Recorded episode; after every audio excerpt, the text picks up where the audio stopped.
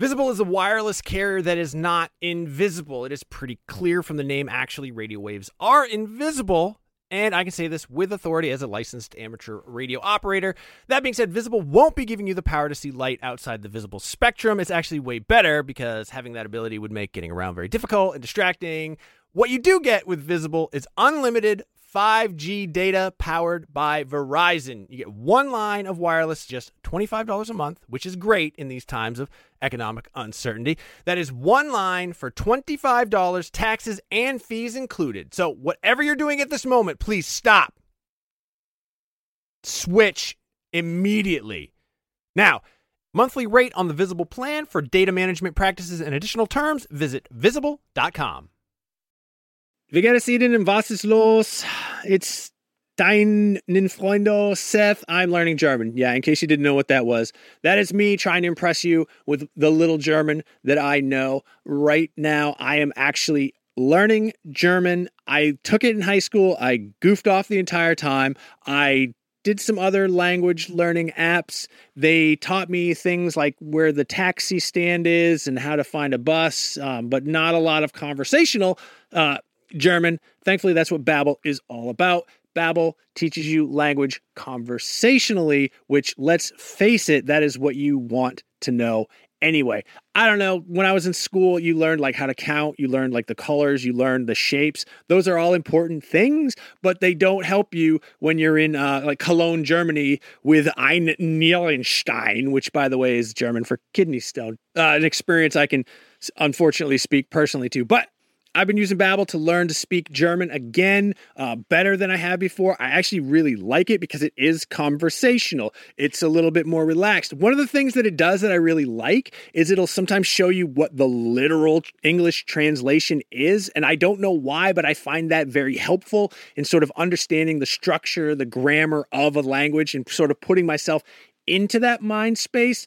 Since I'm only in Germany for Gamescom, which is like a week, week and a half, I'm not immersed in the German language. I'm not immersed in German culture. So what I do is the second best thing. I'm taking Babbel. Hopefully this year when I go to Germany, I'll be able to impress all the Germans with how much German I know from learning through Babbel.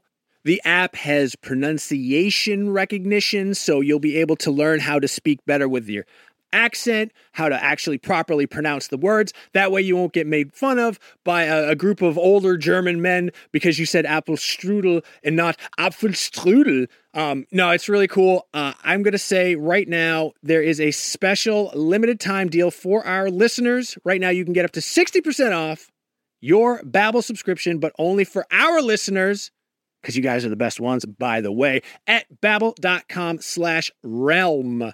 Get sixty percent off at babbel.com slash realm. That is spelled B A B B E L dot com slash realm. Rules and restrictions may apply. Leaving. He's, he's... We've offended him. Yeah. I really... We've, we've... Fortunately, uh, we, we, we frightened Mister Miyamoto. He's leaving right now. Good job, now. That Jeffrey. Was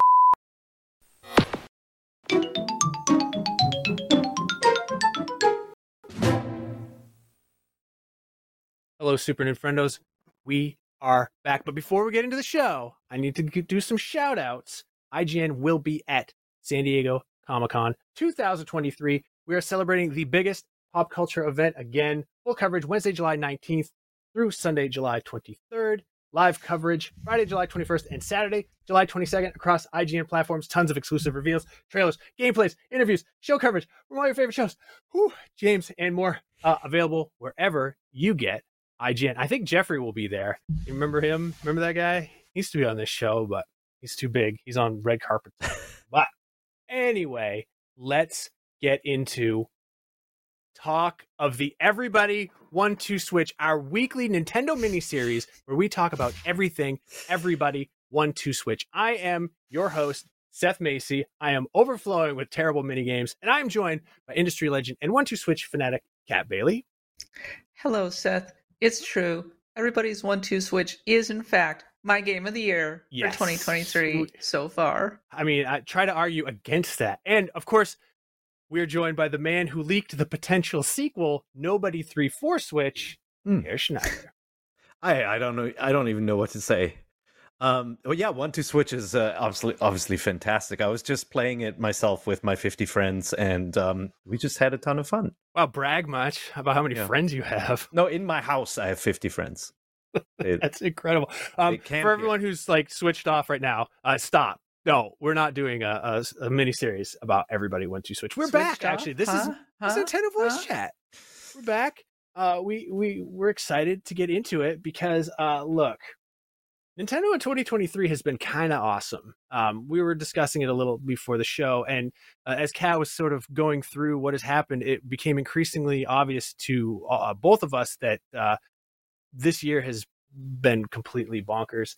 Um, Kat, what can you? Let's go down memory lane. What can you tell us about the year so far for Nintendo in twenty twenty-three? Yeah, Seth, it's been a vintage year for Nintendo. In fact, it's been so busy that I forgot that I interviewed Shigeru Miyamoto back Which in February. It's mind-blowing! Both of those things that you forgot and that you got to interview him. I was like, oh, wow, that happened. That was pretty cool. uh, yeah, we interviewed him on the occasion of Super Nintendo World opening back in February, March.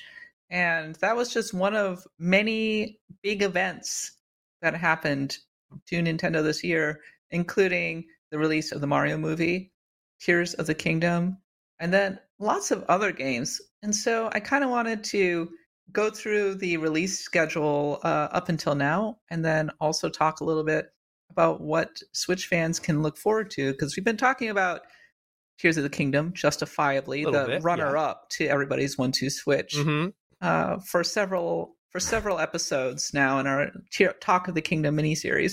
Go check it out. We just did our spoiler cast on it. I was trying to plug through and finish Tears of the Kingdom in time to be able to be on the spoiler cast, but alas, I was not able to do Aww. it here. Uh, that that's those are the real Tears of the Kingdom right yeah. there. But uh, Rev was able to be on there, and I think I'm. It, it was an amazing episode, so go check it out. But yeah, so uh, just wanted to quickly go through the list. Here's some amazing games that have come out over the past few months. One that really stands out to me to start out that came out just started the year, big surprise, was Fire Emblem Engage. Yeah. Which did not sell as well as uh, Three Houses, and it was in some ways unfairly dismissed, I feel like, by uh, mainstream fans and pockets of the fandom. But I have to say that as a longtime Fire Emblem fan, this is my probably my second favorite Fire Emblem game ever after wow. Blazing Sword or the uh, the G B A. It is beautiful. It's a beautiful game on the Nintendo Switch. It looks so good. The maps are outstanding. Uh, all of the new mechanics fit together so well. And it took me a while to figure out how to really properly play this game. But once I did, I really wanted to go back and play it on classic hard mode because it felt like there's this wonderful tactical challenge to it. But also I don't have another eighty hours to devote to finishing this game, but it, it, it's a banger. And I think one of my dark horse favorite games of the year. Nice. Pear, what I, is your opinion on, uh, on I, I, have you even talked about Fire Emblem before on this show? I'm sure I've mentioned it once or twice. Mm, okay. uh, it's possible. No, I, I really like this one. It's not, I, I, you know, I thought Awakening, I would say Awakening is probably my favorite after the Super N E S era, the Super Famicom wow. era. Um, and, and this one doesn't, for me, doesn't quite live up to it because it doesn't have these sort of cool, like, time travel story beat mechanics.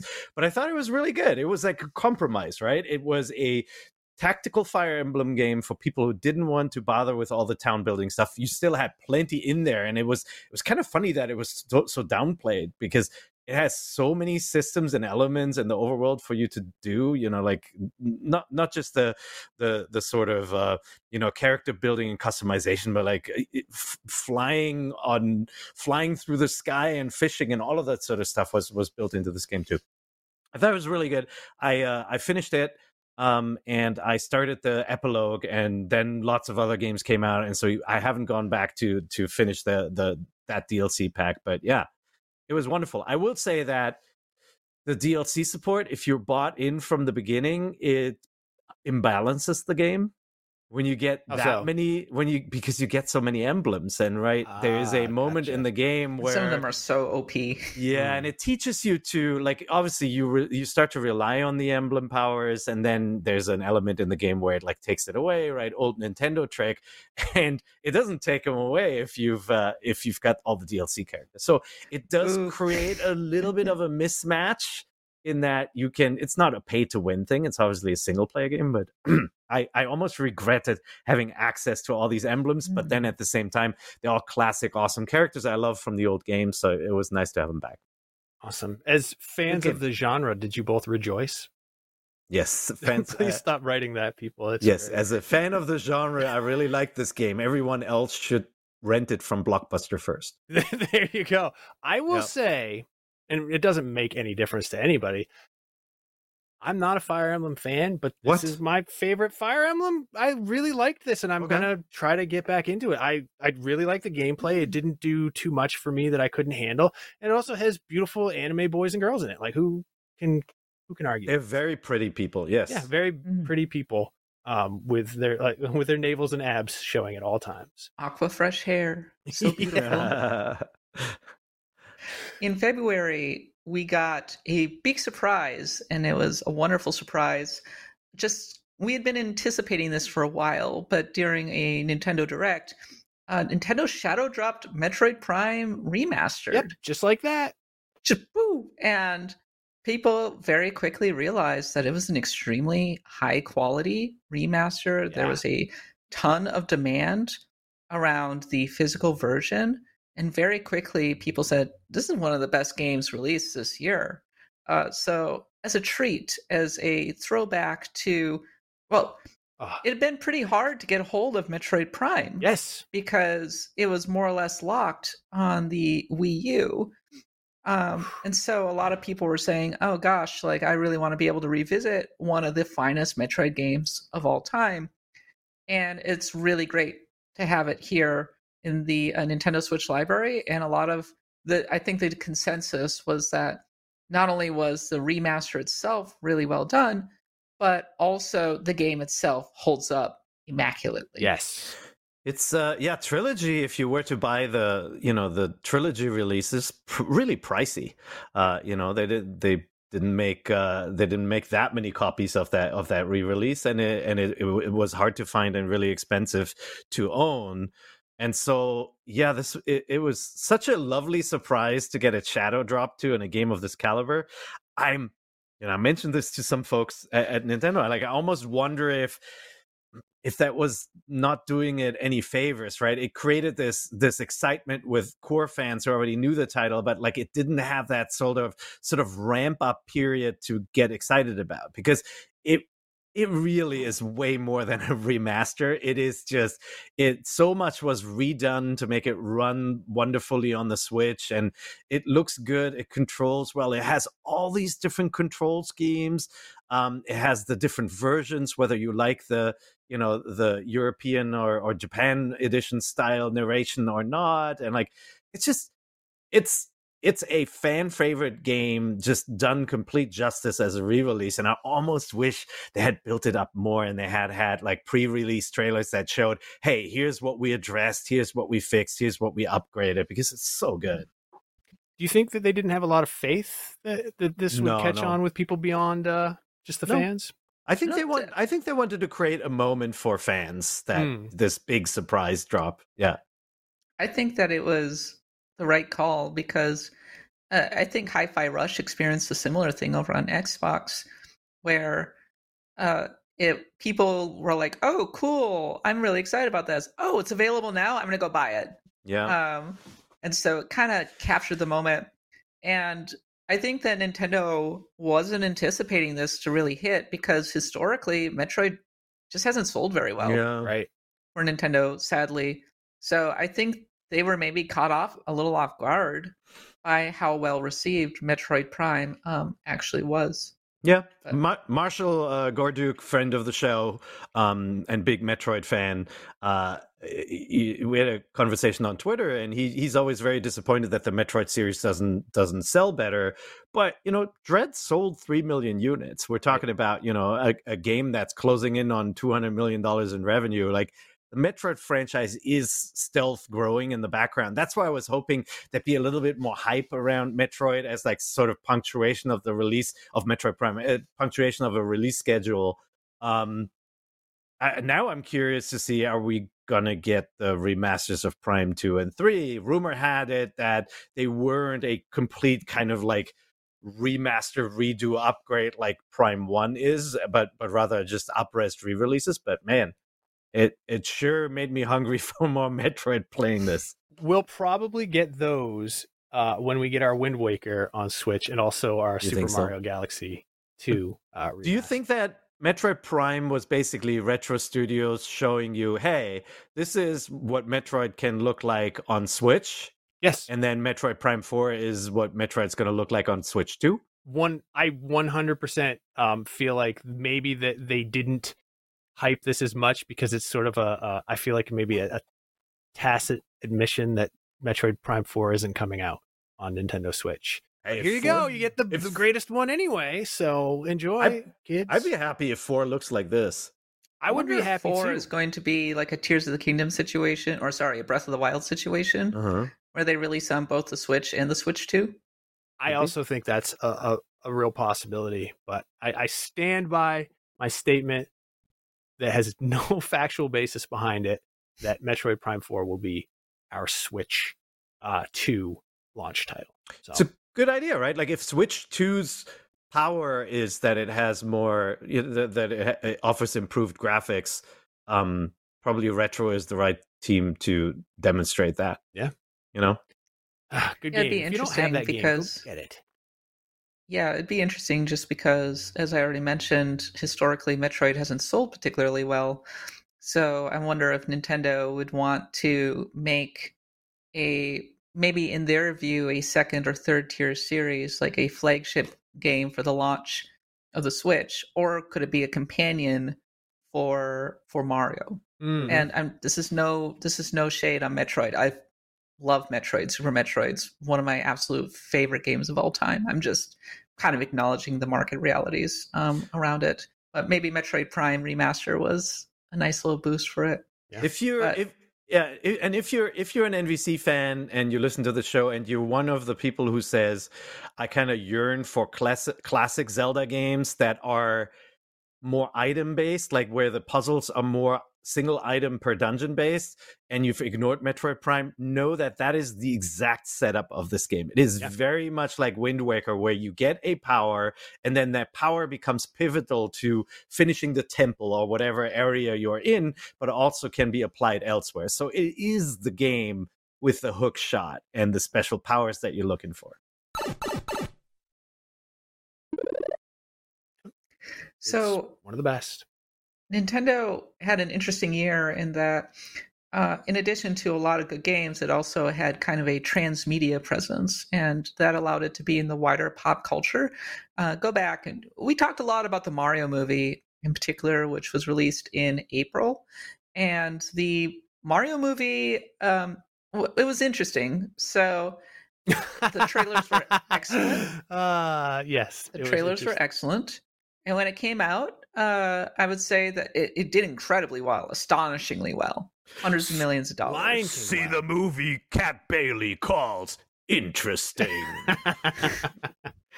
uh, reviews weren't as strong because it leaned on a lot of cl- cliches in terms of animated yeah. movie beats and everything. I, I found it a very pleasant experience. I don't really have any motivation to ever see it again. Um, I'm, Jack Black exactly. doing the Peaches song, I think, is the lasting pop culture imprint from the Mario movie. But there's no denying that Nintendo, if if their goal was to have a moderately well-reviewed movie that made so much money and expanded Mario's pop culture footprint and introduced the character to a whole new audience of young kids, Done. Done deal. Yep. They've done yep. it. Big success. Has it uh, has it surpassed the Lion King yet? That's what I want to know. It did. It did. Yeah, right? Wow. You mean Simba, the, take that. You mean the dumb Lion King? Yeah, the bad one. The the, the one the, that people the, call animated, but it's the live action. I guess some of the plants in it are real. there's a tr- there's some of the rocks in the background are actual rocks. They were yeah. There's like there's one lizard that's live action. Mm-hmm. Uh, no, that's obviously also an animated movie. Uh, Super Mario Brothers movie no has not surpassed remake. It's still ah. ahead at one point six billion versus Mario movies measly one point three billion. Uh, so Oof. It's behind Frozen two, but it did surpass the good Lion King. It is the biggest movie worldwide of the year. Yeah, wow. Um, it has one uh, Box Office Mojo has it at one point three million one point three billion dollars worldwide mm-hmm. box office. Yep. Which is ahead of Guardians of the Galaxy, which sits at number two, and Fast ten, which sits at number three. And Ooh, Spider-Man why are people bad? At huh? four and Little Mermaid at five. I'm giving thumbs so, down to Fast ten. Why is that the third best movie? That's a bad franchise and a bad movie. Uh, oh it, my it, God. It's, it's always a, a disaster bad. domestically and always does fairly well internationally.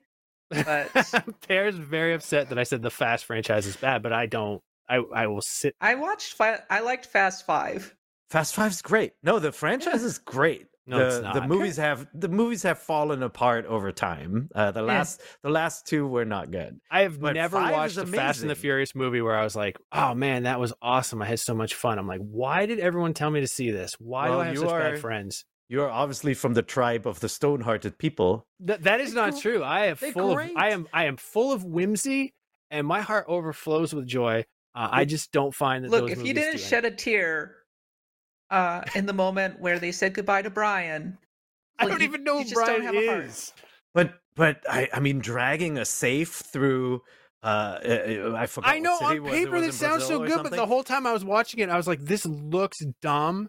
The, oh my it just God. looks so stupid. It yeah. didn't work for me. Maybe if it were practical effects instead of like oh. Interesting, because what you think is C G is likely practical in those movies. Yeah, we actually have a we have a really good video essay up on uh, Cinefix by Mike uh, Calabro, who goes through the practical effects. A lot of people think the movies are C G'd, and some of that is just the filtering layered on top, and they obviously do. Like when they something had the, about it. Then. When they had the self-driving cars, they did a ton of C G in that movie, but like oh, the Waymos. Lot of, a lot of the old stunts are physical. Including yeah. jumping, jumping out of the windows in the skyscraper, all that stuff is physical effects. But then, obviously, the skyscraper is comped in and all. No man, see, it's, watch that video; it's so good. You'll you'll get new appreciation. I demand for real skyscrapers in my films. So that's that. There it is. That's why I hate it. But I'm sorry, push, push. I derailed this whole conversation. Kat, yes, please forgive me someday. Blasphemy. No, let's talk about the the the movie that every Nintendo fan is talking about, Fast ten. Yeah. Um, what every Nintendo fan was talking about was the Mario theme park that opened in Los Angeles at Universal Studios. Um, did either of you two have a chance to go yet? No. No. Sad. I, I, I want to. Um, I I enjoyed my time there, um, but also I got to go at a preview event, and from my my understanding, and this is kind of what I expected, it's really crowded. Like oh, really, okay. really, really crowded. That so. that's that's why I'm, that's why I'm now. I haven't even done the Star Wars stuff in Disneyland. I used to live in, in L A and used to have a annual subscription to the Disneyland parks, so wow. you could just pop in for the fireworks and not feel like you're wasting money, right? So you, you can get, get in and out anytime. Annual subscription. Yeah, it's and for California residents, a SoCal re- resident is is quite a lot cheaper than I think it's like the price Pays of for going twice after a year. Just fourteen visits. Stuff is expensive, so like. I was waiting with that one too because things were too crowded, and then with with uh, with Mario, um, yeah, I'll go maybe next year. Okay. When everybody's well, bored with it, that's that's when I'll show up. Well, jumping ahead a little bit, in May, obviously, Legend of Zelda: Tears of the Kingdom, which you may recall, a lot of people were wondering, will Tears of the Kingdom?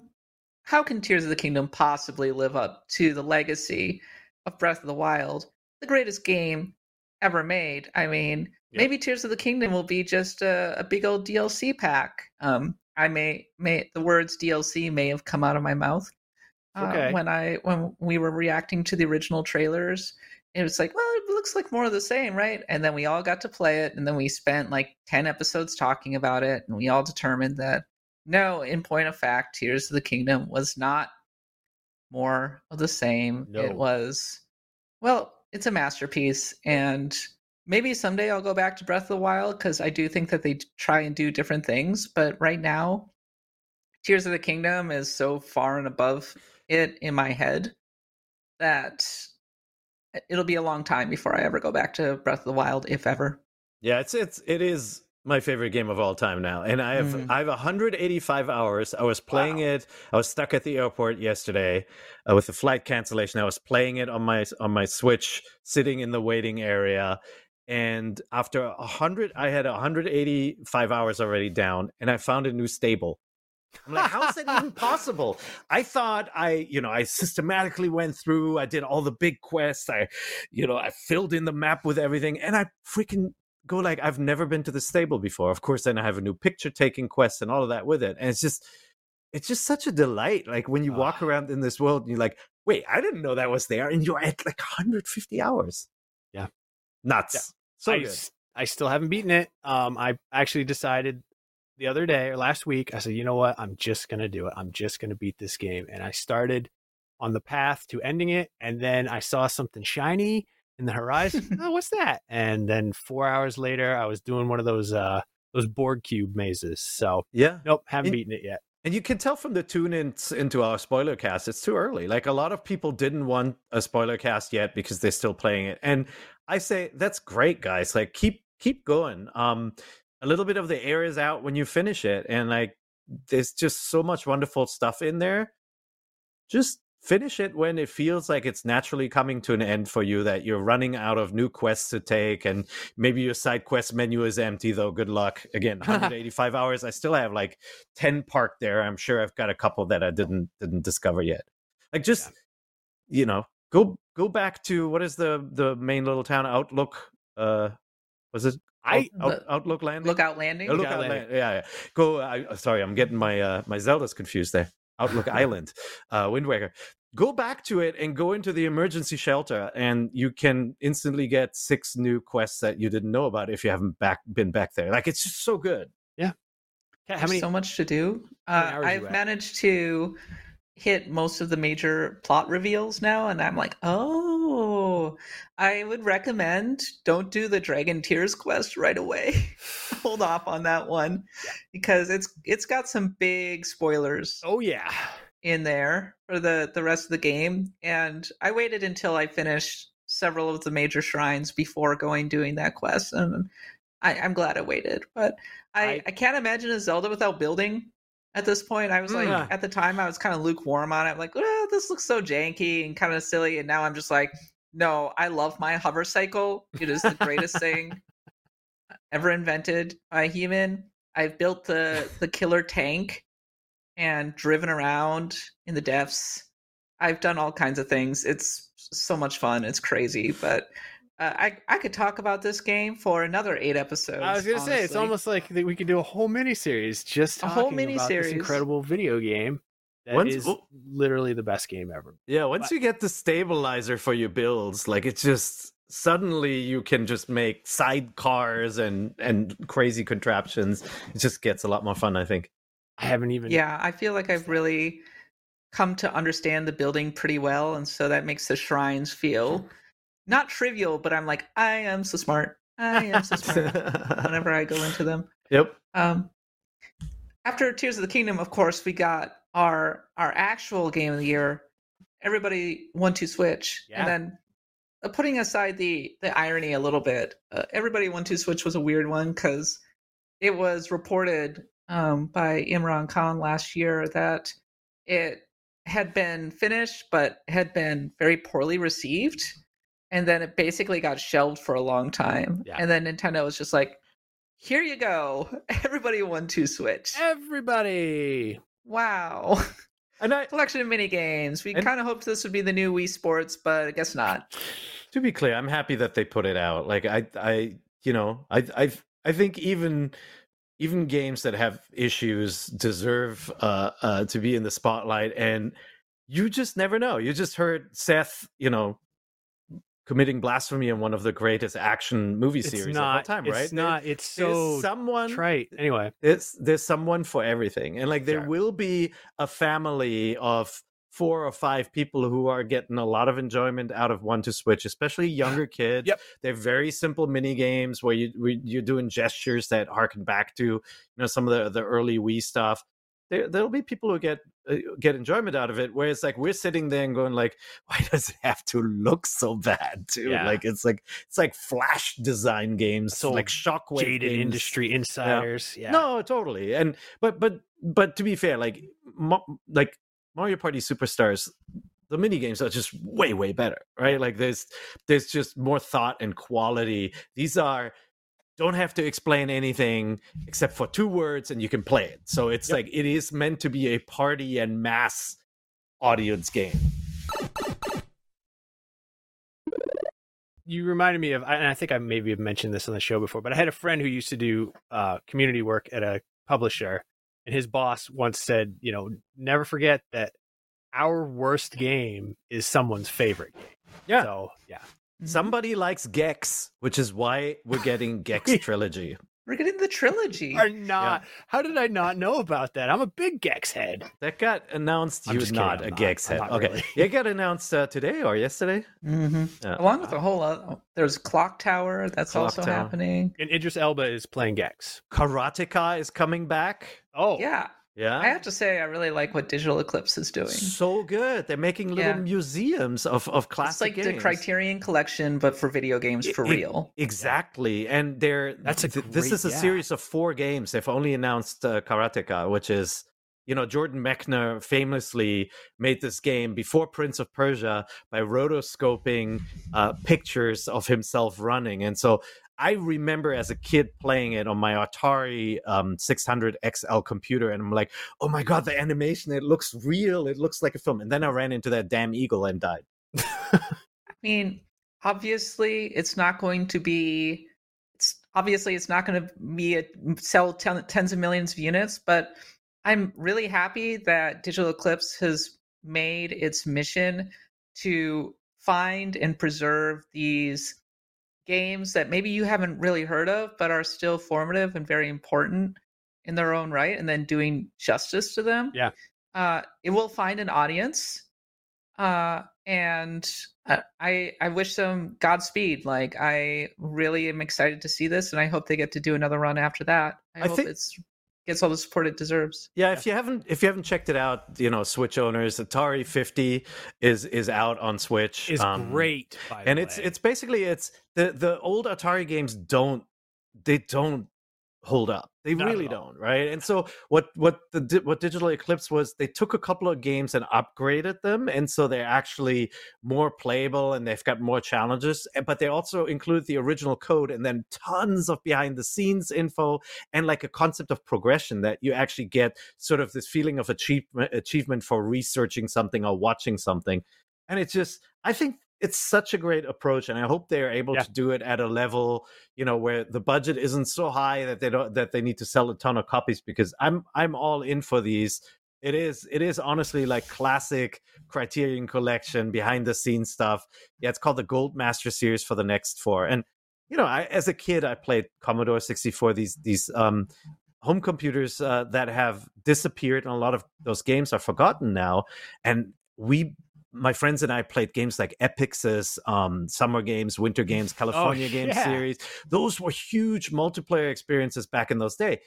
They don't hold up. You can't just remaster them and release them because our, our my kids will go, what the hell is this? How could you ever play this, right? And I think this this museum approach is so perfect. I think it's wonderful. Yeah. So, I, sorry, go ahead. I was just going to say, I appreciate the hell out of Atari fifty, which I also did that not come out at the beginning of this year? Or was that like late last year? There's no way to know. There's no possible way to know. Anyway, Google. Kat, please take us through the, the rest of the year up to this point. Well, I've talked. I've been recapping the year to this point, and I just wanted to kind of throw it to you two. Is there a game that you would like to highlight from the first half of the year that you think deserves Uh, appreciation? Because there have been a, a lot of good ones. Like I'm looking mm-hmm. at this list right now. Yeah, Advance Wars. Oh, okay. Right? So we did uh, finally we, got Advance Wars. Yeah. yeah, yeah. We got we got a lot of remasters and remakes, right? We got the two Pikmin games uh, coming out. I would like to shout out the Pikmin four demo because I can't wait to play that.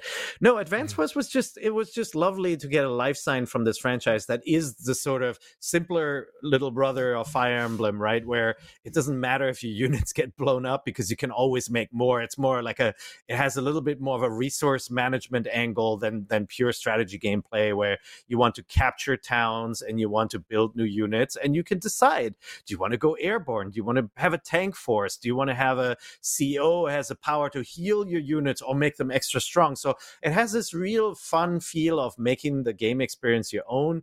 It's a very simple looking game, right? Like it's not gonna it's not gonna impress anybody with its visuals. I I thought they did a did a reasonably uh, good job. I wish it was cel shaded because it would have matched the cutscenes and everything better. Um, it's a lovely little game. It's wonderful to play in chunks, and I hope we're getting more Advance Wars games. Yeah, yeah. Well, that's the dream, right? Great soundtrack mm-hmm. too. I had completely forgotten. Yeah. How good the soundtrack in Advance Wars is. Crazy guitar stuff. Yeah, and and the the new cutscenes they made look really really good. Like I could imagine. A little bit more of a budget and a bigger game with a new original story could be really good. But at, if not, you know, see if there's a way to adapt the D S games. They're a little bit more complicated because they layered the action sometimes on two screens, but you can still do it. You can switch and yeah, Nintendo uh, Switch. If anybody can figure it out, yeah, it's Nintendo and the people behind Everybody One Two Switch. I don't see exactly. They, yeah. And then cool. there, there are a ton of other games that I played, like Theater Rhythm. I really liked for, for the Final mm. Fantasy uh, rhythm game. That that is just it's a stroll down memory lane, memory lane with all the Fire Emblem games. It and then they really, add, it yeah. really is an amazing airplane game. Oh yeah. And it has D L C for everything from Chrono to Live Alive. So it, it it was just a a wonderful little game. It's not something you want to play in long sittings either.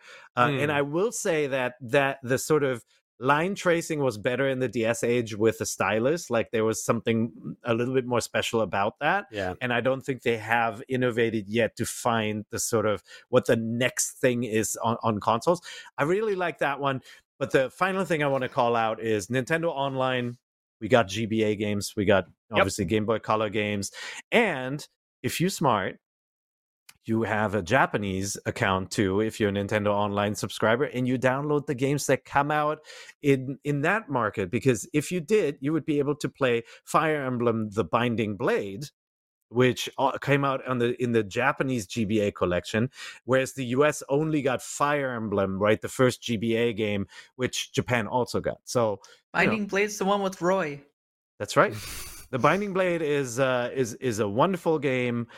Yes, it's in Japanese. You're going to struggle. That was to my question. How much Japanese stuff? Do I need to know to play a uh, text-heavy? All uh, of it. Strategy yeah, yeah, it's look. You can still play it because a lot of it. It is not a. It doesn't have a town management angle, right? And so, yes, there are conversations between the characters, and they'll sometimes tell you to do something. But if you've played a Fire Emblem game before, you can figure it all out. You just have to you have to look up a translation of the menus to know where, you know, end of turn is, which hint it's at the bottom, and and you know, I, and and and get a little help with the items, but it's not too bad.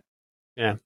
It's too bad because I, I feel like uh, a lot of people our age who speak Japanese uh, learned because they wanted to play imported R P Gs, and that just doesn't happen anymore. Now they just well, bring obviously, everything over here. So. No, obviously you can still do that. There's a ton of games uh, in the uh, Nintendo Online service on the on the um uh, in the Japanese stores that you don't get in the U S one. Um, Does it require? Yeah, a... also... separate subscription, or do you can is there some trickery that you can do? No, no, the, you can share your subscri- subscription, but um, oh, you need a uh, because it's it's tied to the unit, but you need a Japanese account. Okay, and there there's some there's some annoyance. It's with not setting that hard. That there's walkthroughs yeah. on the internet. Oh. Yeah, the you internet, can make a, of course. You can make a European one too. The you know the European uh, titles. You, you know the U S one lets you lets you switch um, on some of them, but I, I feel like there was one. One game that came out that, that I played that was only in the European edition. And then, yeah, we look yeah. in the U S G B A Nintendo Online uh, subscription, we got Metroid Prime Fusion, right? And we're going to get more games. So Super Circuit is in there if you don't like your Mario tracks redone uh, beautifully like Deluxe is doing. Okay. Mm-hmm. I was going to shout out all the games that we've already talked about, basically. Oh, good. Like, no, I'm just like, it, it's weird because I feel like going through this chronologically, I feel like, yep. oh, this was my, I, I swung from one game to the next game. And then I was really excited to play Advance Wars because I never had played it before. And mm. I put it off. And then it just sat there sad and unplayed next Aww. to the Tears of the Kingdom icon, uh, basically ever since then. So, um, yeah, like I think for me so far, Metroid Prime Remastered, other than Tears of the Kingdom Totki, is maybe the most I've spent this year. I just, I love that game so much. And one thing that came out to Switch this year that I was really excited about, but I couldn't bring myself to, to spend the eighteen dollars was the uh, Final Fantasy six Pixel Remaster. We finally got those on the Nintendo Switch. And I just, I can't, I don't know what the problem, my problem is. I can't bring myself to spend seventy-five dollars for, for that collection. So. Yeah. I look, I'm, I'm, I'm with you. There's just too much to play as much yeah. as I like them. And and I have not gone back to play Kirby either. That came out too. Oh remember? my God. Kirby yeah. was so good. Yeah. But there, there are a lot of really cool third-party games too. Obviously we got Monkey Island. Yeah.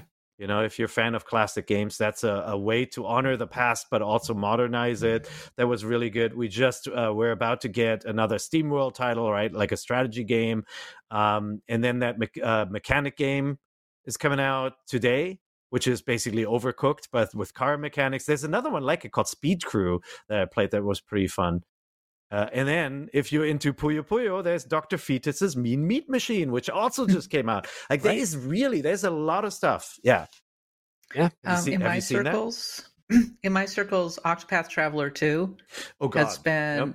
they've been really singing the praises of that one. Um, there's some people who think it's the best, has a chance to be the best R P G of the year. We'll see with Baldur's Gate three and Starfield, but a lot I feel of praise so for far out how of well sync it does. With everybody. I it's gave a, it a bummer. Seven. Seth hated it so much. Yes, yeah. I Seth hated, hated it. it. Yeah. I mean, no, I, I really liked it. I just didn't think it did anything that radically different. It just improved on the first in a lot of ways, but not in, in any ways that really um, made me want to rate it more higher than a seven. Mm. And now everybody hates me. I'm the, I'm yeah, uh, uh, certainly, certainly within my circles, uh, it's been getting a lot of praise. Oh, I, I thought you were going to say not, I was hated. Okay. Whew. I I have not had a chance to spend a ton of time of it. Um, my goal after finish finishing Tears of the Kingdom is to uh, get back to this one, but I think that there's a kind of broad and emerging consensus that it is a major improvement on the original Octopath Traveler. Um, And that it's like definitely worth picking up if you like R P Gs. Oh, one hundred percent. Yeah, no, this is it's a it's a good game, and you one hundred percent if you like those old school um, turn-based R P Gs, you should play Octopath Traveler. Like I really enjoyed Octopath Traveler two. I think Octopath Traveler three, whatever shape that takes, that will be the one. That'll be uh, the, mm. the nine out of ten, or maybe. No, I doubt it'll be a ten out of ten. It's yep. it's been a good year for R P Gs on the Switch in general. Yeah. Uh, there have been two Trails games. Uh, Trails into Reverie just oh, right. came out, and that's oh, yeah. kind of kind of a big culmination in so many ways of a lot of different arcs and series, tons of characters in that one. And there's also uh, Trails to Azure, which uh, is more of a, it's part of the other arc, the Crossbell mm-hmm. arc. There are a lot of these games. Just start with Trails in the Sky, which sadly is not on the Nintendo Switch. Um, if you were to choose one, I would recommend Trails to Azure, because that's uh, maybe more accessible than uh, than Trails into Reverie, which in so many ways wraps up a lot of existing uh, plot points and such. But uh, really, really remarkable series. And then Final Fantasy Pixel Remaster came out on Switch too. This year, I decided I actually wanted to like follow hockey a little bit more than just the most casual of casuals. So I subscribed to a service that streams all of the N H L to your television. Uh, the Boston Bruins home opener, I went to watch it, and boom, blackout restrictions apply, which I thought was kind of ridiculous because I'm still two hundred miles away from Boston, but whatever. Had I had NordVPN, that wouldn't have been a problem. I would have just gone in, changed my settings to another geographic area, and boom, I could have been watching all the Boston Bruins home games like it was nothing at all. So now I have NordVPN, and I can watch the home games of my local teams streaming without being frustrated. It's the same thing with like Netflix. It has all these complicated licensing rules, which from one country to another don't really make sense. So something you could watch on South Korean Netflix, you won't be able to watch on the United States Netflix unless NordVPN, boom, switch to South Korea, and you're watching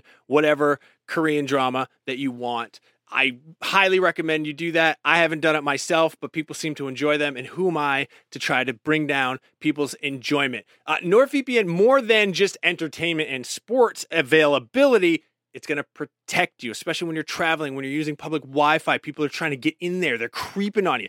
Bad actors, people trying to steal your password, your bank account details.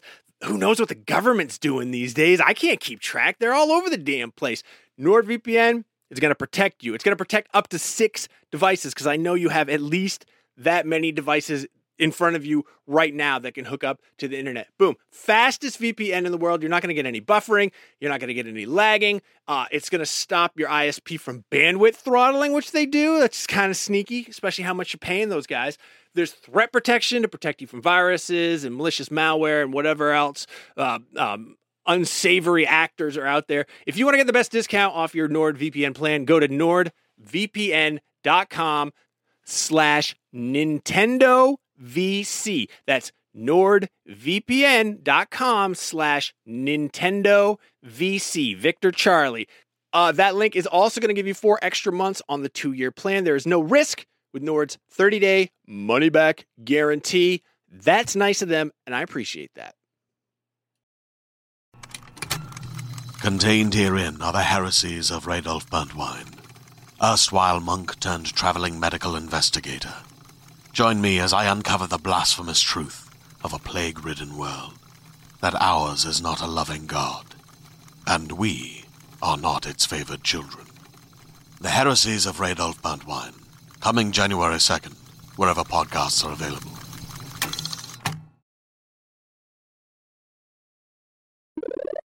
Yeah, I was going to say that if anybody's listening and you're not taking notes, like Kat knows a lot of about a lot of things, but Kat's opinion on R P Gs is probably the best that there is. And so when Kat says, pick up this R P G, go go pick that R P G up. But, by the way, Return, Return to Monkey Island was last year. It was the mobile version that, uh, that came out this year.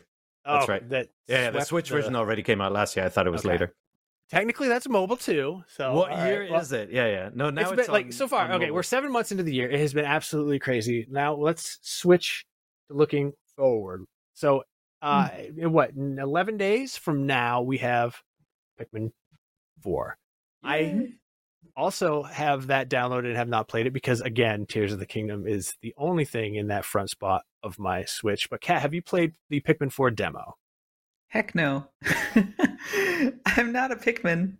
Okay. Uh, they're fine. Um, You're not a sorry, Pikmin? Pikmin fans, don't hate me. I respect it. I respect the energy around it, but uh, the original didn't really capture my energy as a sort of point-and-click uh, real-time strategy game. Um, I've gone back to it sometimes over the years, but um, I just... I have other games uh, to play right now. I've I've got Tears of the Kingdom. I've got Final Fantasy sixteen. So...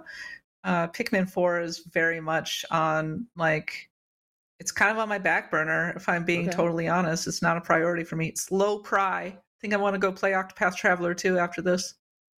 Well, I can't fault you for that, because if you don't like Pikmin, I don't think Pikmin four is going to make you like it. No. Prepare. No, it's it's definitely, I mean, look, it's it's it's a it's a niche genre that is it, it's kind of unique in that Nintendo pulled off an R T S in a really clever way by having you control a hero and and there are actually action elements to it, but you still do sort of resource gathering. The big thing about this game that you have to like is the sort of planning. Right? Yes. There's there's there's an element to it where you got to go, okay, I'm going to tell those guys to do that. I'm going to go back here and get this thing. I'm going to do that, right? It is very much about multitasking, going around. Like so the games like Hyrule Warriors, Fire Emblem Warriors, they do that a little bit too. And you have to really like that part. Only what's different here is that it doesn't have this sort of repetitive road action that those games have, because it's more about measure countermeasure. It's like, oh, there's a fire enemy, therefore let me get my fi- my my Pikmin who are impervious to fire, throw the red guys on this one, and um, the I, I finished the the demo. It, it, it was it was lovely. Um, it adds an element with your little your little dog friend now that speeds up things. Like the game oh, okay. moves at a much faster clip, right? The camera angle is lower, so it gives you a little bit more of a of a bottom action view. It's it's almost getting closer to a platformer, but the the aim is not to make you like jump across things. It's more kind of like aligning platforms, like Captain Toad style, but fast. Um, sure. I think it's really, really good. And like the thing I always love about the Pikmin games is one, discovering the sort of lost items and then reading the descriptions of what aliens are th- think they are and what they're used for, which is always completely wrong. And just, just a kernel of truth.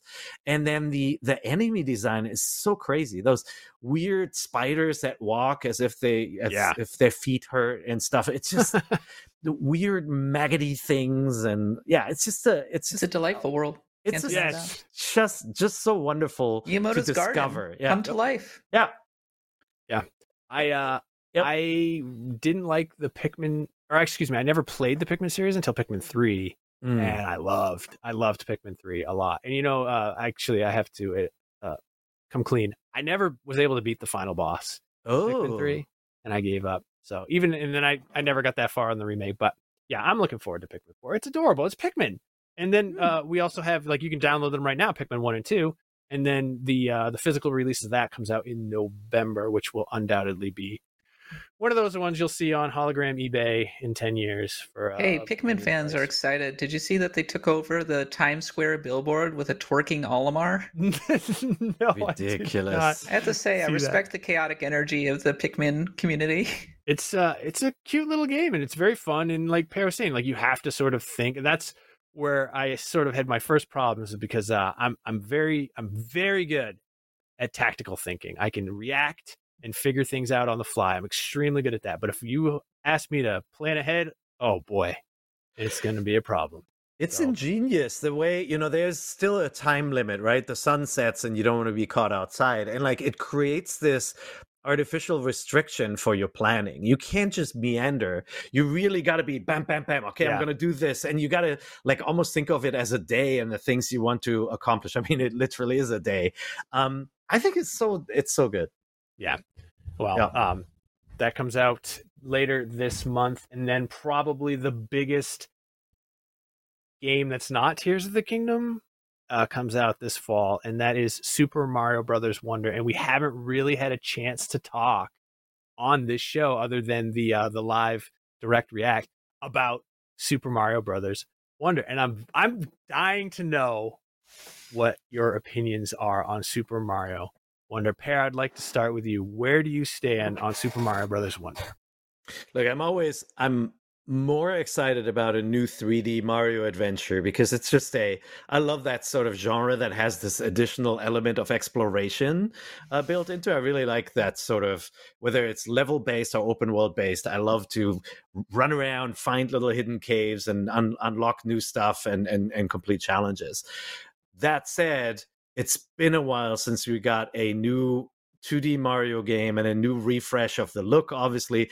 I like everything I see so far. Um, I, I was actually, I was on Seth when you, when you weren't um, talking a bit about this.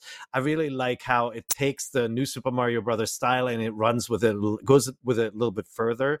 The backgrounds are now more whimsical and crazier, uh, akin to in the new, new Super Mario Brothers game. There was one level that had a Van Gogh painting style as a backdrop. And mm. I'm like, oh my God, I wish the entire game was like that, where you had different takes on different worlds, not just, you know, this, this sort of kind of stark rendered looking take on the classic Mario levels. And this one looks to be doing that because there's just so much going on, to the point where it really reminds me of Rayman Legends, you know? Oh.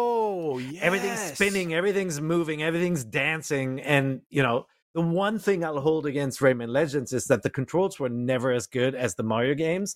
Yeah. And so getting that, that sort of like whimsy and craziness of, of Rayman it, paired with the great controls that we know these games have, plus four player, I'm totally in. Yeah. Oh, yeah. Bring uh, bring Rayman to uh, a collection to, to Switch. But, uh, yep. Kat, where are you at? Where do you, what are you feeling? I'll preface this by saying that I did not like the new Super Mario Brothers games, uh, except for maybe New Super Mario Brothers Wii, which had the four-player game. I think that they were the best of them. Um, I, I thought the original for Nintendo D S was kind of drab in its actual um, level design. Yep. And then uh, New Super Mario Brothers two for the three D S was almost, it, it was too silly. It was, there was too much goofiness going on with the coins and everything. Uh, the, the Wii U version kind of bored me a little bit, even though it tends to get pretty high praise itself. And the reason they kind of bore me is, A, this, the soundtrack just isn't as good as some of the older uh, Mario games, in my opinion. I find them very, very, very repetitive. Yeah. And then also I found the two point five D graphics to be fairly drab, I think. But having said all that, uh, Super Mario Brothers Wonder immediately stands out because even though it has that two point five D style, they've done so much more to add personality to it. Yes. And so I'm immediately like, okay, I, I'm in on this. I am curious. I'm intrigued. I want to see what you do with the level design. I I love two, 2D Mario games, especially the classic Uh, two D Mario games, Mario World, Mario three, those are my jam. So uh, certainly one of my most anticipated games for the remainder of the year, especially if they're able to pull it off.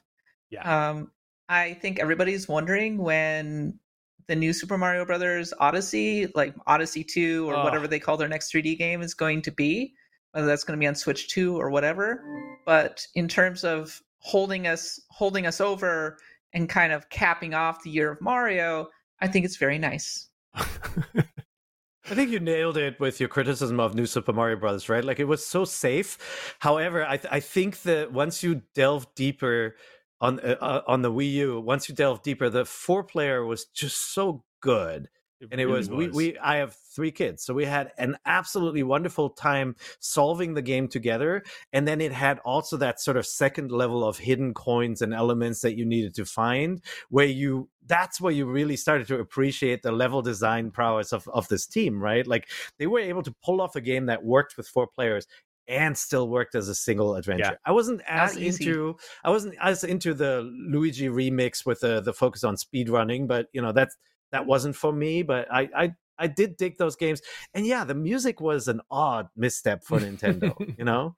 I like the when they pause and go, paw. I actually yeah. thought that was really cute because it added this sort of predictable unpredictability to the enemy movement that I really thought was playful and I hadn't seen done before. But the melodies are just not as good. And I, I think that's a that's a risk with modern Nintendo games now. I actually, I thought the music in Tears of the Kingdom was great, but it yeah. didn't innovate the way the classic Zelda games mm. did with new themes, right? Like, my favorite themes in Tears of the Kingdom are the ones I already know from, you know, from Wind Waker or other titles. Yeah. Or when you're cooking and he goes, uh, mm-hmm. yeah, that's um. right. Yeah.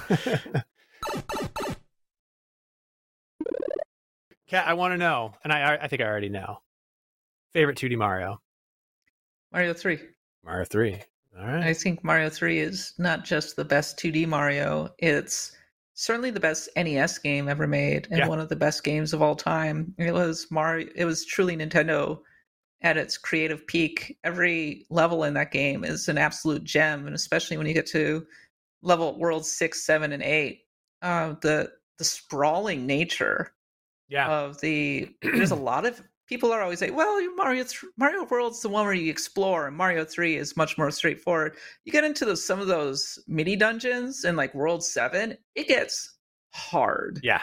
And there's so much exploration to do. It's these intricate, crazy mazes. So much of mo- modern Mario o- is owed to Mario three. The power-ups are so much fun. It's just bursting with personality.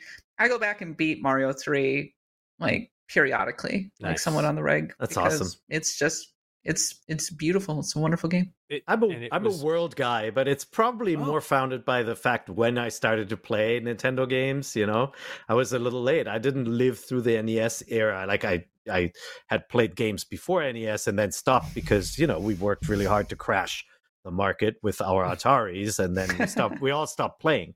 were like, this is for kids now. No, I, and Super Mario World is is my favorite, but like Mario three just created a lot of the things that I really love about World. Um, I will say that flying in World is so cool, yeah. and I loved the element of looking at your map and going, hold on a second, there's another exit, and then just yes. spending sometimes like an hour trying to find that damn exit in the ghost house or or get that alternate path going. Yeah, it looks so cool on the Super Nintendo when mm. it first came out. You were like, wow, oh. what an upgrade over Mario three, holy cow. Beautiful, yep. and great music too.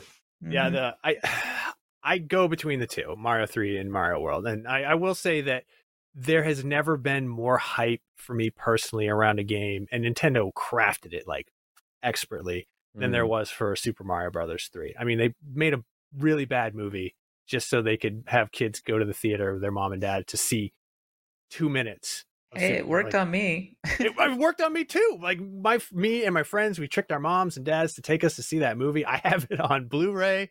Um, but yeah, and they this the, movie by the, the way, Happy Meal Wizard. Toys. I did not. The little Goomba and everything. I, oh my god! No, no, I remember them, but we didn't live near uh, near enough to a McDonald's at that time to get them. So do you remember I the commercial all where all the people are chanting Mario? Oh Mario, yeah, and then it zooms out. Yep, yep. I remember when uh, we got our letter from the government saying we had to go stand in uh, Nebraska wearing a red shirt to be part of Mario's wow. hat for this commercial. Yep. Really? It was, a, it was a big thing for all of humanity that day. There might have been an age limit, but uh, I, I want to talk Amazing. about Super Mario Wonder just one real quick. That for me, I think uh, I wrote about this in my um, last column for N B C uh, about the Switch two, hypothetical what the next Switch will be. But I, one of the things I want is to be surprised. And I feel like Nintendo is really good at surprising us, but not in like a, you know, like a, a Five Nights at Freddy's jump scare kind of way, but in a way like, oh, we didn't, we didn't think of that. And now it's like wonderful. Like the Wii, nobody thought of like swinging your arms around, and it worked so great. And it was so wonderful. So I think Mario Wonder has that potential to just have some really great surprises. I love the art style. I love the animation style. I love how they kind of jazz it up a little bit. Like he, he does more sort of facial expressions, and you know, he grabs his hat and he pokes his head out of the pipe. And uh the only criticism I have so far of this game is the um the gradient, and the word wonder is one of the uh stock Photoshop gradients. Is it really? Yes, it's a stock Photoshop gradient, and I they did like a three D bubble effect on it, and I don't the, I don't like that. Fix your gradient, Nintendo. Look, I also thought the, you know, the words that pop up when you do something great in the game, it has that, that escalation of yes. words, right? It also looks very stocky. Like it yes. didn't immediately look like Mario. I think some of that is because they, I wonder if they did it for the Japanese version. It's actually in katakana. And so uh, th- this is, uh, this is yeah, just there it is. A little bit more generic. Yeah, yeah. Here, can I we mean, but it? Like overall, it looks almost yeah. almost like claymation. I don't know. I'm I'm I'm pretty I'm pretty stoked on this. And there it is. That is a stock stock and a, Photoshop and gradient. A pillow emboss. It's a, a pillow emboss. Yeah, yeah. But it looks like something it, I would have done. But like we get we were getting two Mario games this year again. We're getting that, and we're getting Super Mario R P G. Oh my god! How could I have forgotten Super yeah. Mario R P G? Mm-hmm. Yeah, uh, I've never played Super Mario You're R P G. Mario. And Kat told me that I should, and I didn't. And I'm sorry, Kat, I failed you. Oh man!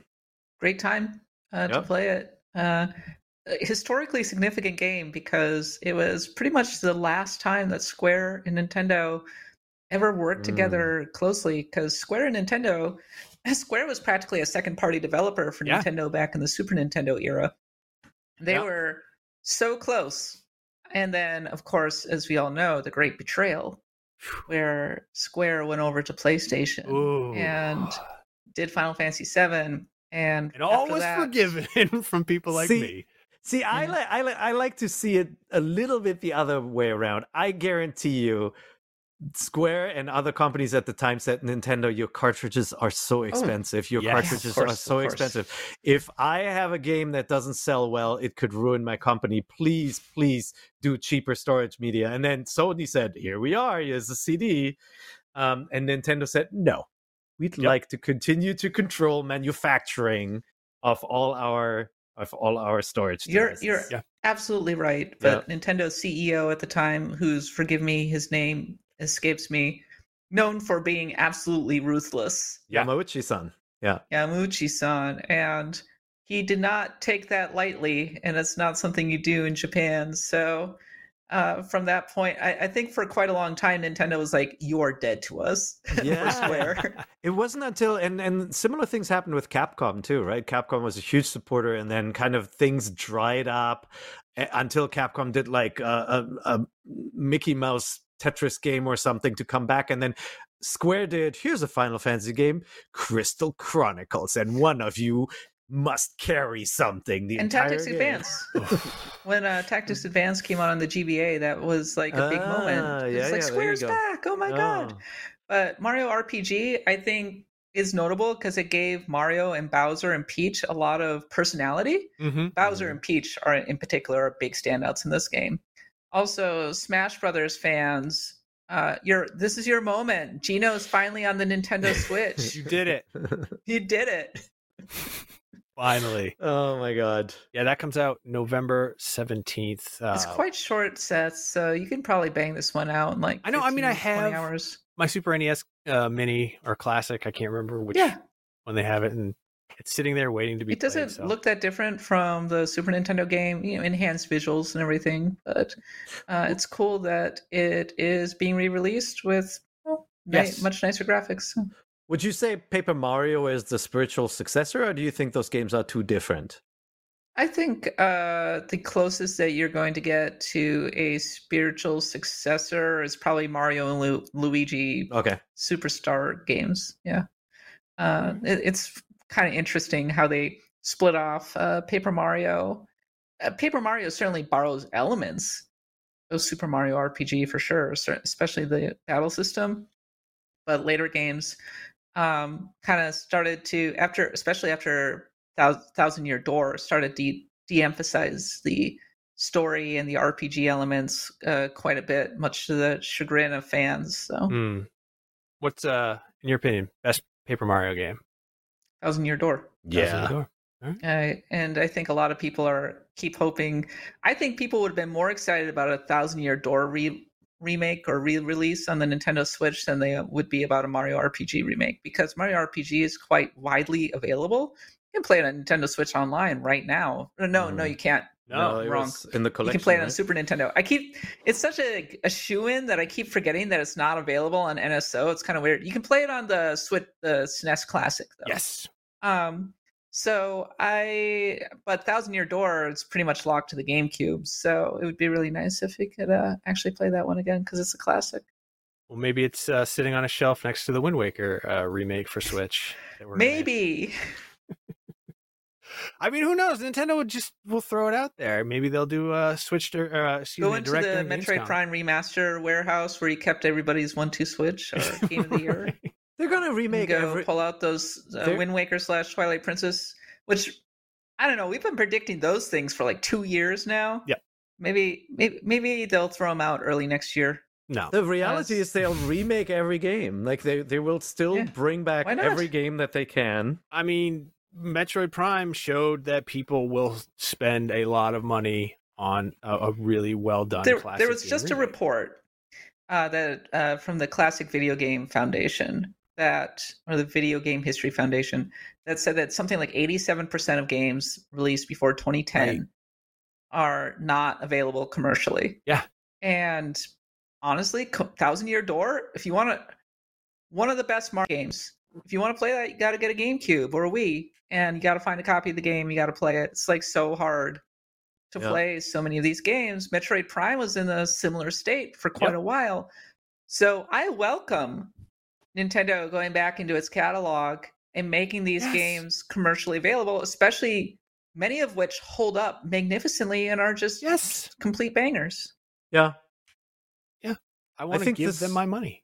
Yeah, it's it, no, it's it, it's a wonderful trend to see the the re-releases and the collections, right? And there are there are cheaper projects for companies to do than building a new game from scratch, and so it's okay if they don't reach ma- mass audiences. But you know, Konami's Metal Gear collection sure got a lot of attention, right? And oh, we got the so we got the G B A Castlevanias and all of that, and those are so great too. With the the pricing, but it it it ensures that these games aren't locked to a bygone device and gone away. Uh, in my in my spare time, I I update a lot of I G N game database records for playlists, and I, I run this thing on the weekends where I assemble fifty games that we need more user reviews for. So go to I G N dot com slash playlist on weekends, and you'll see the curated list of games that we don't have a lot of user reviews for. And um, so what I do sometimes is I'll tackle a certain franchise. I'll take something like Metal Gear, and then I look up in, in Japanese, in English, whatever language possible, all the games that were released, making sure that our database is complete. And man, it's depressing. Oh. There are so many games that have disappeared, are no longer accessible. I mean, just think about Metal Gear started on M S X, right? Yeah, yeah um, right. They apply that, like Silent Hill. I think half the Silent Hill games are no longer available because they were they were uh, in some cases special games made for mobile devices. Sometimes in Japan, sometimes internationally. They're gone. They're completely yeah. gone. Sometimes a game. I, I looked at uh, what was it? Um, Last, uh, last, oh, Space Invaders. I looked at uh, Taito as an index of Space Invader games that they claim is every Space Invader game. Totally isn't, because Midway made a couple of versions of it. Those are gone and wiped out because the licensing issues now apply. They're mobile games that disappeared, like Space Invaders, X Pac-Man. It's it's depressing. So my support other, this sort of stuff. My other podcast, um, every month we look at a classic R P G and. Uh, I often have to be like, okay, but can people actually get a hold of this game? The the one we're doing this month is Shin Megami Tensei Strange Journey, a game that did not come out that long ago, yeah. but is locked to the D S and the three D S and has already started getting quite expensive because it had mm. a fairly limited print run. Can't yep. get it online anymore. And it's like, well, great, you're kind of out of luck if you want to be able to play a lot of these games. So, you know what's cool, though? Like um, the Switch... Switch is such a wonderful little device because mm, not best, only it? can it run obviously older era games now properly, N sixty-four era when they get the, the emulation right, it has motion controllers and it has acceleram- accelerometers yeah. and a touchscreen. So even even games like Kirby Tilt and Tumble and WarioWare Twisted, which would not be easily possible on any other device, can now be played on this machine. I think that's so cool. I agree. Now, uh, the Kinect, Kinect games are gone for good. You can forget about those. But oh, the Switch yeah. is, uh, I think, my favorite console of all time. Yeah. Uh, if you had shown a Nintendo Switch to fourteen-year-old Kat, her mind would have been legit blown. Yeah, because they would have been like, "Oh my god, you! Oh my god, figured all out of time the travel S N E S and the Genesis and N sixty-four games all in one place." It's kind of crazy, right? Yeah. Little, what was the little cat or kitten, as we call her, was uh, was just like, now you're playing with power. You never would have seen me again. I honestly, I mean, I wish I could time travel and show myself what games look like now, because uh, I remember going into an arcade in Japan and seeing Daytona U S A for the first time. Daytona! And I was like, I'm like, oh my god, cars look like cars. Yeah, mm-hmm. it's yeah, like well, what two hundred fifty polygons of them. I mean, Man. honestly, Tears of the Kingdom would have just absolutely floored me. Uh, the free, years yeah. ago. The interactivity, like we yeah. were, we were happy in the olden days when you walked up to a cabinet and you were able to open it, or like yeah. pull on something and a rupee would put pop out or something. In this game, lets you just it lets you cut everything, cut down trees, and and assemble stuff from what remains. It's just the insane. Sheer grandeur of being up in the sky yeah. Yeah. and looking oh. down at the world below. The way the music changes when you're up there. Oh, I mm-hmm. guess when it changes on any level, it's like it's. Uh... That was Pilot Wings was another one where I'm like, oh my god, it's like uh, the Mode seven, like simulating jumping out of an airplane with that boop, uh, and like uh, uh, uh, parachuting down. That that was really magical. I uh, now, now I always say like this, this when we talk about Pilot Wings, but I'm the world's best Pilot Wings player. And if really? you don't believe me, there's a stream out there where I do I score perfectly on the Rocket Pack level without having played the game in twenty years. I just picked you, it up and streamed it. Seth, you just, should quit this podcast and go pro. I was thinking Simone. about it. I was just, thinking about it, but I got to get some more think, ducks in a row.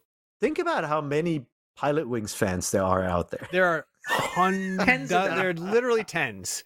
Literally I tens love those of us. Games. Look, that was one of those games we got for Christmas. And back in the day, you got a game for Christmas, and that was your game until your birthday. So I, I played Pilot Wings constantly. I and love I just that. got I, good at it.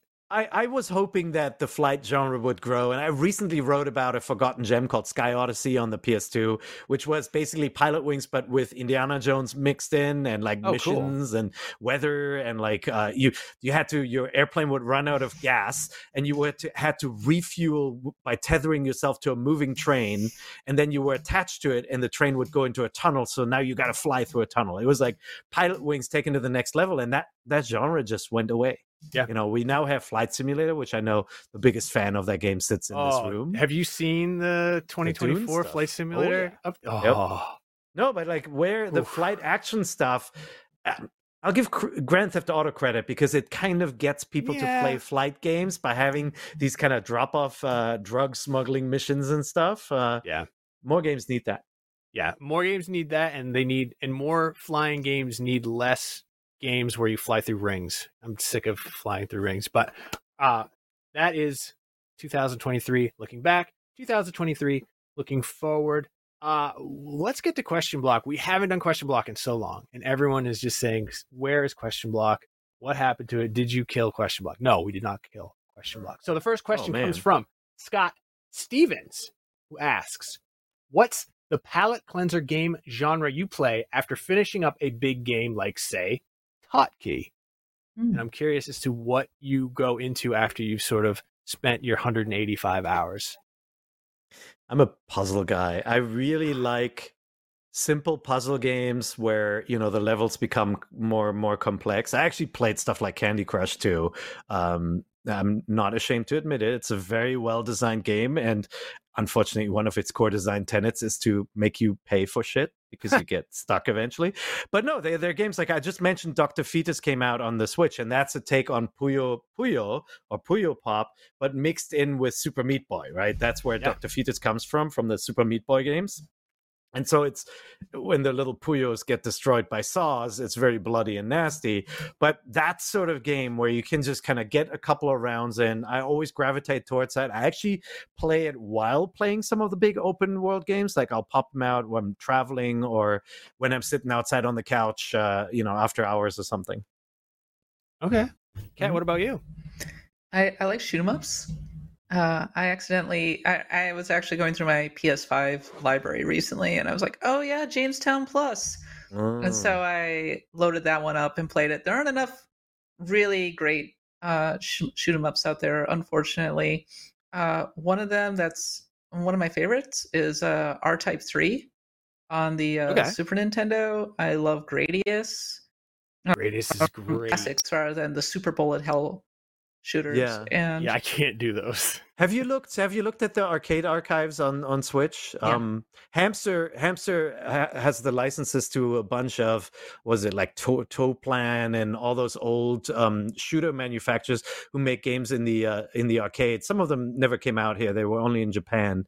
And so Hamster has, I think they're almost at three hundred games re-released on Switch and PlayStation That's crazy. four, and it's it's basically the it's uh, arcade code of ja- Japan only releases or or sometimes U S games, and so they got everything like the Darius games and Gradius games and all that sort of stuff. Unfortunately, the price point is is like eight bucks a pop. Yeah, yeah, I grabbed it just yeah, I grabbed Gradius for the hundredth time from arcade uh, archives. Uh, yeah. I got, got the P C Engine Mini, yep, which, oh, uh, which is has excellent. So many amazing shoot shoot 'em yes. ups on it, and so when I'm really like I, I need a fix, that's that's where I go. Yeah, that yeah. Ha- Hamster has purchase. Hamster has Galaga, Galaxian Galaga eighty-eight, and then all the or all the like super like what is it? Right, Ra- Rabiolipus, Dragon Saber, Thunder Scepter, like all the games you've never heard of. Yeah. I'm going to recommend if you can find a P C Engine or a TurboGrafx Mini to absolutely buy it, because that is probably my favorite of the mini machines, even though I have the least experience with TurboGrafx, but I think it's the most well executed and has the coolest selection of games. It's got uh, Dracula X on there, or wait, is wow. it Rondo of Blood? Whichever one was on mm-hmm. C D ROM. It has Rondo of Blood, okay. which is my favorite Drac- uh, Castlevania game. I got to get that.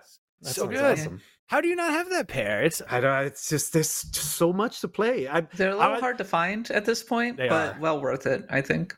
I have I've Jedi Survivor still sitting there. I've only played a little bit of it. There are too many big games, and it's not slowing it's down. We got an, an Assassin's Creed coming up again. Oh and God, all of that. Yeah, man, it's true. Yeah, sure. If you're into that kind of thing, yeah, I am. Thank you very much. Um, as far as like my palate cleanser, uh, I'm kind of the same. I like to play a puzzle game after I've played like a you know multi-hundred hour games. But basically, I I tend to gravitate toward a game that like like Perry, like you were saying, you can just kind of pick it up. And then sort of put it down. And it doesn't necessarily matter if it's a puzzle game or the genre doesn't really matter. It's just something I can I can pick up. Like, um, you know, I, I got really into Super Meat Boy. What's that? Picross. Picross.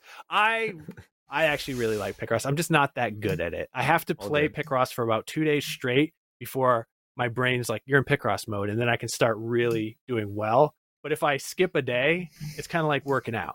If yeah. you skip too much, and in Picross it's only one day, I'm like, how do I do this again? There's a, I feel like I can make my brain do gymnastics that it doesn't normally do, and then if I don't stay on top of it, it's gone. Play it clearly. You need to play Brain Age. Train your brain. I that's do right. love me some Brain Age. That that's the series that got me into Sudoku, and now I'm an mm. old man who plays Sudoku on his iPad. Aww. That's so cute. But Super Meat Boy is very unlike Sudoku. Sudoku. No, Super Meat Boy is not like Sudoku at very all. Very different. It's, a, it's quite different. There's f- far fewer numbers in Super Meat Boy. But, uh, you know, that's just the type of game that I sort of go back to. It's just like I can have a really fun time and have a lot of uh, excitement in a very short amount of time. And and then until I get hooked on something else again, like I will for Starfield, undoubtedly. So yeah. um, those are our palate cleansers. And then let's see, we have Sam Robert. Ooh, I don't know if we have time. I don't know if we have time for this one. Uh ten second answer.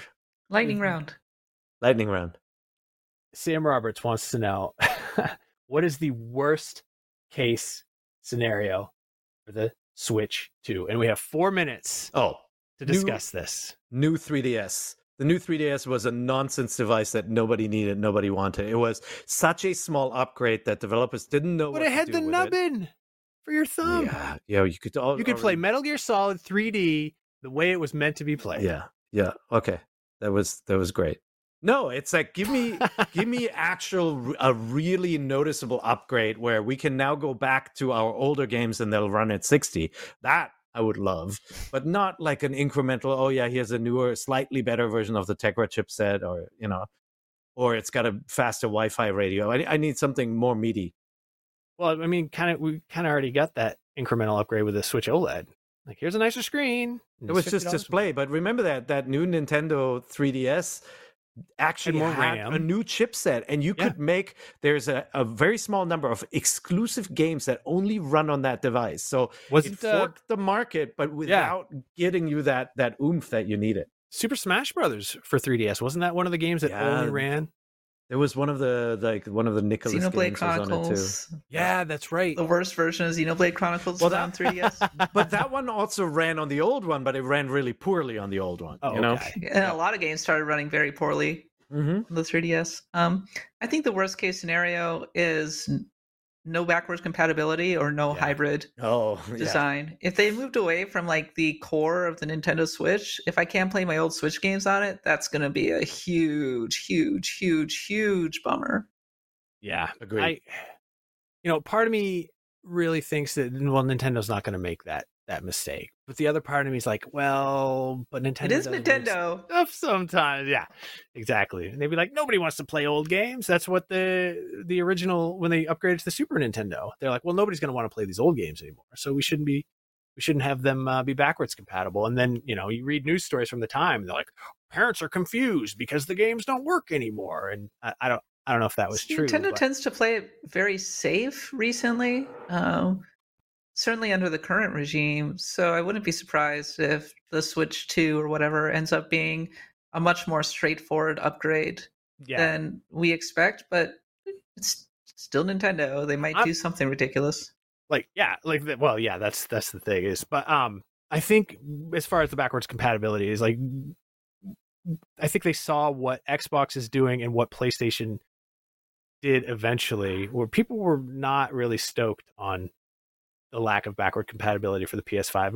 I know only like something like one percent of people actually take advantage of it, but that, I think that's old, an old stat anyway. But um, people were really mad that they weren't going to be able to play every PlayStation game ever made on their PlayStation five totally, in the way yeah, that yeah. they can on your Xbox. Well, it gets back to the preservation part, so. aspect. And, right? yeah. and, and, and a big challenge for Sony, because the P S three architecture was so different that even today you have to stream those games on PlayStation yeah. five, right? And like, I think Nintendo is not going to do that. I do think that they'll no, incrementally God, upgrade. My no. one big worry, and this is the the worry that only I have, is I have so many Joy-Con. If I can't use them on the new machine, Ooh. whatever will I do? Well, I'll tell you what you're going to do. You're probably going to be disappointed, because that's the thing they're going to say. They're going to be like, it's a whole new controller. You can't use your old one anymore. Wow, it's a new gamepad. It's yeah. It's the Wii U gamepad for, for Switch for some reason. Don't say that. Don't say that. Yeah, I, I'm thinking worst case scenario for a Nintendo Switch successor is they call it the Switch U. But that's all the time that we have for this week on Nintendo Voice Chat. Before we go, I have a few favors to ask. If you're watching us on YouTube, please leave us a like. That's the thumbs up right there. And a nice comment. If you're listening to us on a podcast app, please leave us a review. It helps spread the good N V C word. And we will be forever in your debt. That is it for Everybody One Two Switch talk of the everybody. Uh, remember, Nintendo Voice Chat is the only place where you can get the, the thing. thing. Get the thing.